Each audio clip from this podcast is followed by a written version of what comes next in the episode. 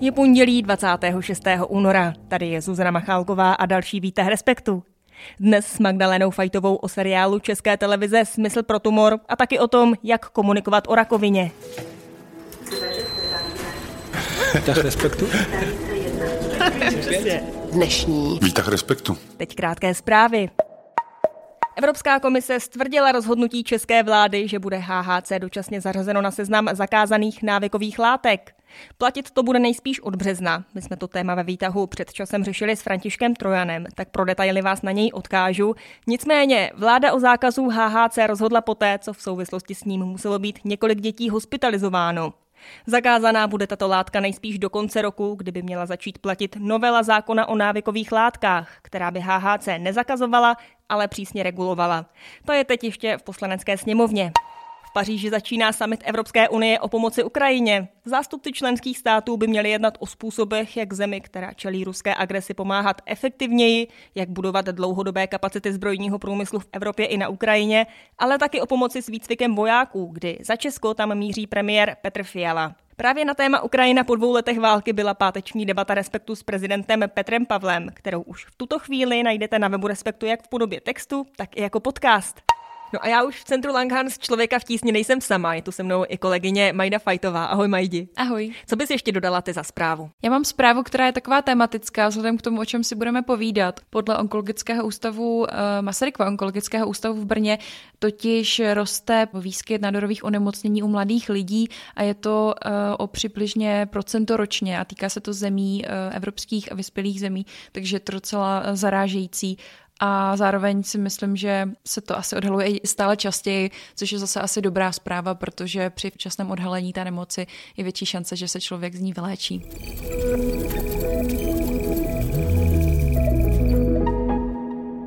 Dnešní. Výtah Respektu. Jak někomu říct, že máte rakovinu? Cítíte se jako pilot bombardéru. Ahoj. Peču. V české televizi skončil osmidílný seriál Smysl pro tumor. Vznikl podle belgické předlohy a je o studentovi medicíny, u kterého se na první dobrou zdá, že má úplně všechno. Má rodinu, má dobře našlápnuto, má ambice, má spoustu přátel, spoustu sexu, chodí na párty a chce se stát neurochirurgem. A v jeden moment je všechno úplně jinak. Lékaři mu diagnostikují rakovinu, kterou si prošla i naše kolegyně Magda Fajtová, která o tom napsala naprosto výjimečný osobní text do aktuálního čísla Respektu.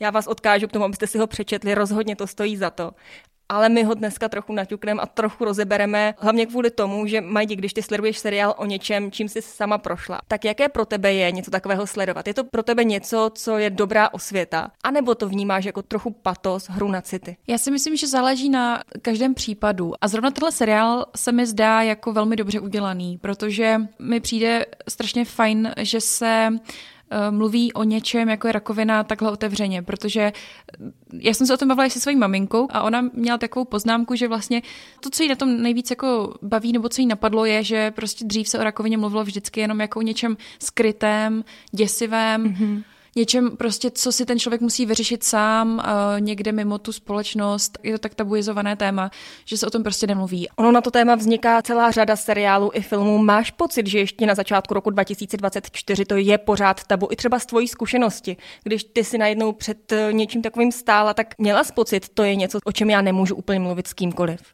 Já jsem ten pocit neměla. Já jsem ho teda neměla ani, ani v roce 2020, když jsem onemocněla. A co se týče teda té jako společenské tabuizace, tak to já úplně asi nedokážu posoudit, protože je to přece jenom téma, na které se jako zaměřím, když ho někde kolem sebe zaregistruju, protože je to samozřejmě jako moje téma. A mám pocit, že se ale i díky teda seriálu, eh, o kterém teď mluvíme, ale nejenom teda díky němu, ale i jiným různým filmům, knihám a tak dál, tak se o této nemoci mluví stále častěji, eh, tak nějak otevřeněji a doufám, že to bude jako stále více přístupné téma pro všechny, protože si myslím, že i v rakovině, i když je člověk nemocný, má, má prostě nádor, eh, tak ten život jako jde dál a nechce být úplně odstrčený na okraj společnosti, nechce na, to být sám v tom kruhu té své rodiny, ale prostě chce mít pocit, že pořád patří do té společnosti a že pořád má to svoje místo, i přestože je nemocný a i přesto, že mu třeba hrozí smrt. To je právě to, co mě zajímá. My se o tom teď bavíme na nějaké celospolečenské úrovni, ale mě zajímá i ta úplně osobní. Já teď ocituju něco z toho tvého textu, kde píšeš o tom, jak se dozvěděla o své diagnóze. Tak cituji, Znovu a znovu jsem si přehrávala, co mi řekl lékař. Ten nádor byl zhoubný. A navíc to nebyl obyčejný karcinom, ale velmi zřídkavý a velmi nebezpečný sarkom. Je tak neobvyklý, že celosvětově jsou popsány jen jednotky podobných. Konec citace. Magdia, když jsem to četla, tak jsem měla chuť okamžitě obejmout. A hrozně mě vlastně zajímá, co ty potřebuješ v takové chvíli. Kdo tě napadne, že to s ním musíš sdílet.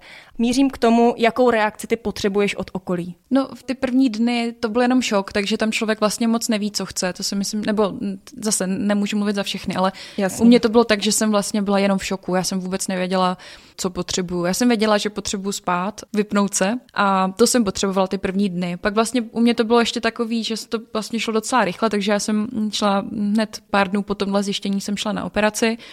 Eh, zároveň byl covid, takže první vlna covidu, všechno bylo úplně jinak. Eh, já jsem měla ty podmínky podle mě dost jiný, než třeba lidi třeba dneska. Je to tak, že to vlastně společně s tvým světem, který se zastavil, se zastavil Přesně úplně tak. celý svět, když to u toho smyslu pro tumor tam asi bylo to téma navíc, že ten člověk řešil, že zatímco on se zastavil, tak zbytek té společnosti jede dál, jeho kamarádi, rodina. Přesně, mi to přišlo hodně symbolické. Já jsem si říkala, že to je vlastně že když už nic jiného, tak aspoň mám pocit, že nejsem jediná, kdo, pro koho se něco úplně radikálně eh, jako zhroutilo v životě. Pro mě to byla taková jako nějaká útěcha, že jsem si říkala, že ta úplně naprosto výjimečná situace není jenom u mě, ale je vlastně u všech tak nějak. Ale přesně jak jsem mluvila o tom seriálu, tak uh, ono se to postupně potom začalo samozřejmě uvolňovat, ty pravidla šly, šly se, se jako rušila, dalo se už vyjet do zahraničí, já jsem se měla do Chorvatska na dovolenou a přestože to byl trochu jiný svět pořád, tak vlastně už to začalo zase trochu připomínat ten normální život. A já jsem sice měla po operaci, už jsem měla i tak nějak jako eh, docela velkou jistotu, že, že nezemřu teď v nějaké dohledné době, takže jsem byla víceméně v klidu, ale samozřejmě ty následky, eh, které ta operace sebou přinesla, tak jsem měla v hlavě pořád. A pořád mm-hmm. jsem eh, zažívala to, co si myslím, že v tom seriálu je velice dobře popsáno, že pořád člověk je vlastně sám. A teď si představme, že jsme tam tehdy spolu. Co bys ode mě potřebovala? Má člověk opravdu našlapovat třeba po špičkách, nebo má komunikovat s tím člověkem a zeptat se přímo, co ode mě potřebuješ? Nebo je lepší sdílet tu lítost, tu bolest, nebo ten strach, tu nejistotu, anebo je lepší to zlehčit a dávat takovou tu naději, bude to dobrý, poplácat po rameni si silná žena, ty to zvládneš. No, tak buď rád, že je to jenom tohle. Kdyby to byl třeba kraniofaringeum, tak to by byl teprve průser. Hurá. Mám jenom rakovinu lymfatických žláz. To bude dobrý. Víra už fakt pokročila. Co pomáhá? No já myslím, že každý člověk potřebuje něco jiného a podle mě nejlepší je zase ho zeptat, co by si tak představoval, že by od těch kamarádů mohl dostat. Čekala bys to od přátel, že za tebou přijdou Určitě. a na rovinu se tě zeptají, co od nás ano. potřebuješ. Moji přátelé to i dělali, což je jako hmm. skvělý. Já jsem za to hrozně vděčná, že se mě ptali, hele, chceš klid nebo si chceš povídat. Uh, myslím, že jsme nějak hráli s některýma kamarádama AZ Quiz online, což byly takové momenty, kdy jsem třeba dokázala i na pár vteřin zapomenout, co se mi děje. To bylo hrozně fajn. Kurva, kluci, nechte to laskavě, ano. Jako, čeho? Když máš raka, kámo. No a, to není nakažlivý, ne? Tak nemusíte takhle uhejbat. Hele, a je to vlastně v pohodě, že hraješ takhle s náma, když jsi nemocný. Pak byli eh, postupně prostě lidi se ptali, jestli je v pořádku, když se z něčeho budou dělat legraci. Já jsem byla rozhodně pro, já si myslím, že eh, co mě napadlo u toho sledování toho seriálu, že jako ten název uh, smysl pro tumor je vlastně jako skvělý, protože hm. pro mě bylo hrozně uklidňující, když, když jsem si o tom mohla dělat s někým dělat legraci. Protože spousta lidí, když si děláš legraci o něčem tak závažným, jako je rakovina, tak vlastně nevědí, jak na to mají reagovat. Jo. A pro mě bylo opravdu nejlepší, když prostě jeden můj kamarád, a to píšu v tom textu, Michal Zlatkovský, tak mi napsal, uh, ty máš nádor, který měl jenom 50 lidí, to je jako vyhrát uh, loterii, ale obráceně, že? Takže humor pro mě byl hrozně zásadní a věřím, že to tak má hodně lidí, ale zase myslím si, že ten jako hlavní, ta rada, kterou bych třeba dala někomu, kdo má takhle nemocného kamaráda nebo příbuzného, je prostě zeptejte se, co ten člověk po vás potřebuje. Žál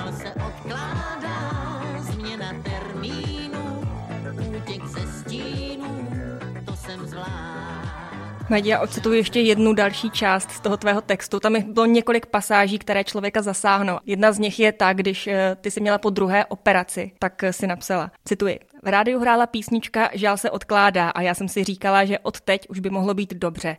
Abych jednou někomu mohla říct, věděla jsem, že už bude dobře, když jsem slyšela hrát v rádiu Žál se odkládá, konec citace.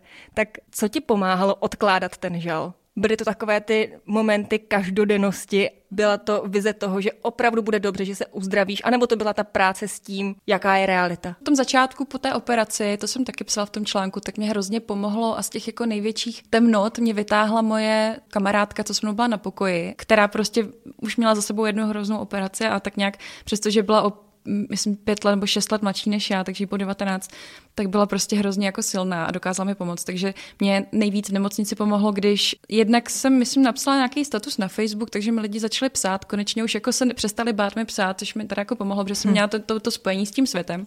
Ale hrozně mi pomáhalo právě od té kamarádky, že někde splašila prostě plechovku eh, piva. A, to je moc krásné, jak tam o tom jako píšeš. Jako nám jí do, do, do dvou skleniček a říkala, tak musíme jít teďka ven, protože už svítí sluníčko a my si sedneme ven.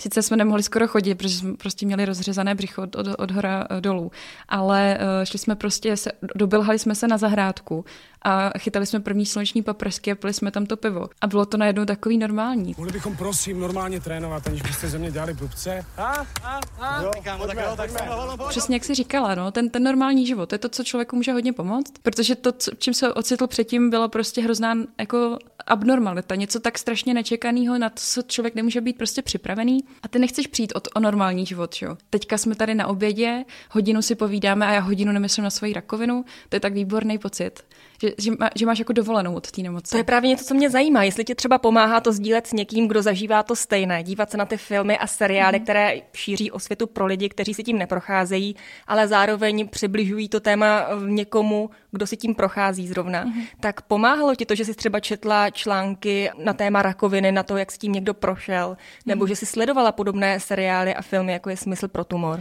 Určitě ano. Já jsem měla někdy prostě chuť být s lidma a někdy jsem měla chuť být úplně mimo, mimo všechny. A já jsem chodila na terapii po té, po té operaci. Nezvládnu, to je hrozně prostě důležité, potřebuju... protože to je něco, co ten seriál uh, úplně nepokrývá. Mm. Tak, uh... No, mě právě pomáhalo mluvit o tom s někým, kdo, kdo mě nebude litovat, někdo, kdo prostě k tomu při, přistupuje jako, jako doktor, jako lékař, takže mě to hrozně pomáhalo. A právě na těch terapiích jsme mluvili o tom, že já mám občas takový pocit, uh, já miluji město Sarajevo, kde jsem pár, uh, pár měsíců žila, tak jsem měla občas takový, takový pocit, že by mi hrozně pomohlo utíct do hor kolem Sarajeva, tam jenom tak sedět a koukat na to město a nebýt součástí toho města. Musí kůže. protože někdy člověk potřebuje být sám v tomhle pocitu, protože jako nikdo ho nezažil. Um, a určitě mi někdy pomáhalo se prostě koukat na příběhy lidí, kteří jsou na tom podobně. Myslím si, že prostě všem pomůže, když o tom můžou mluvit s lidmi, který mají rádi nebo kterým věří, ale zároveň nechtějí žít ten život jako prostě tragédii, protože kdo by to chtěl. Pro tebe osobně u téma rakoviny, co je za tebe nejdůležitější? Co je něco, co je takové největší tabu a ty bys byla hrozně ráda, aby se o tom víc mluvilo? Nebo když se řekne rakovina, tak co tebe u toho napadá? Všímejte si toho víc. Rakovina je velmi variabilní nemoc a může napadnout uh, spoustu orgánů a může napadnout různé typy lidí a každému způsobí něco jiného. Já samozřejmě se pohybuju hlavně v okolí lidí, kteří mají rakovinu třeba prsu nebo právě vaječníků, gynekologická rakovina a tak dále tak uh, tam se to pojí taky s nějakou otázkou ženství. Já jsem pořád žena, když nemám vaječníky a, a dělohu. To, to je něco, co mě třeba téma. strašně jako trápilo, mm-hmm. tady tahle otázka. Když někdo přijde o prsa, tak si umím, umím představit, že zažívá ten samý pocit. Si říká, já jsem pořád jako, uh, nevypadám na první pohled tak, jak jsem vypadala dřív. Ne, přišla jsem o nějaký rozměr své ženskosti. A, a máš pocit, věci... že tady o těch věcech by měli začít mluvit lidé, kteří si tím prošli a třeba je potřebují probrat, anebo to téma můžou otevírat i lidé, kteří to téma osobně eh, neprožili. Já si myslím, že to může otevřít kdokoliv, kdo je schopen to zpracovat citlivě. Myslím si, že uh, tvůrci seriálu uh, Smysl pro tumor taky ne všichni asi prošli rakovinu. A přesto si myslím, že byli schopni to zpracovat velmi dobře. Máš vždycky po tom ozařování pocit, že jsi jak spráskaný pes. Jo. Jo. Ale nejhorší je ten spálený Sdělit špatnou zprávu, lidi na mě koukají. to vlastně ještě ujde. A co když jim řekneš, že máš rakovinu? Jako by byl člověk už napůl mrtvý. Protože v tom jste především se svojí rodinou, kamarády. Nejtěžší je přijmout, že váš vlastní život se zastavil. Asi důležité je prostě naslouchat lidem, co tu zkušenost mají, nezavírat oči před čímkoliv, co by možná mohlo být jako vnímáno jako tabu, protože prostě je to lidské tělo, je to eh, nemoc, která může, jak jsem říkala, napadnout úplně kohokoliv. Když to budeme zavírat do nějaké skříně a nebudeme o tom mluvit, tak za prvé lidi nebudou chodit na ty kontroly, protože to je jako zásadní, ten screening je strašně důležitý. A za druhé, ti, kteří tu nemocí onemocní, tak si budou připadat, že nepatří do společnosti a to, to rozhodně nikomu nemůže pomoct. Madě, já ti moc děkuji za to, že jsi to sdílela. Děkuji za pozvání. No a pokud ještě nemáte nové číslo Respektu s pořadovým číslem 9, tak vás k němu zve šéf-redaktor Erik Tabery. Tak já bych rád teda ještě jednou zdůraznil, že ten text Magdy je, je strašně důležitý a zároveň výborně napsaný, jako novinářsky, takže opravdu doporučuju.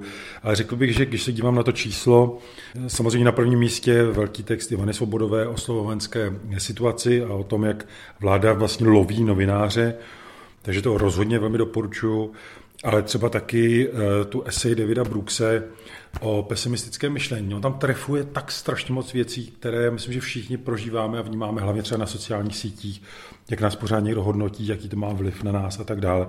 A v neposlední řadě text Marka Švehly o našem kolegovi Pavlu Reisenauerovi. Je to o, zejména o 80. letech, to znamená, kdy se jakoby rodil kreslíř Pavel Reisenauer a potom o začátku 90. letech už v Respektu. Výtah. Jo. Výtah Respektu. Co ještě jinýho?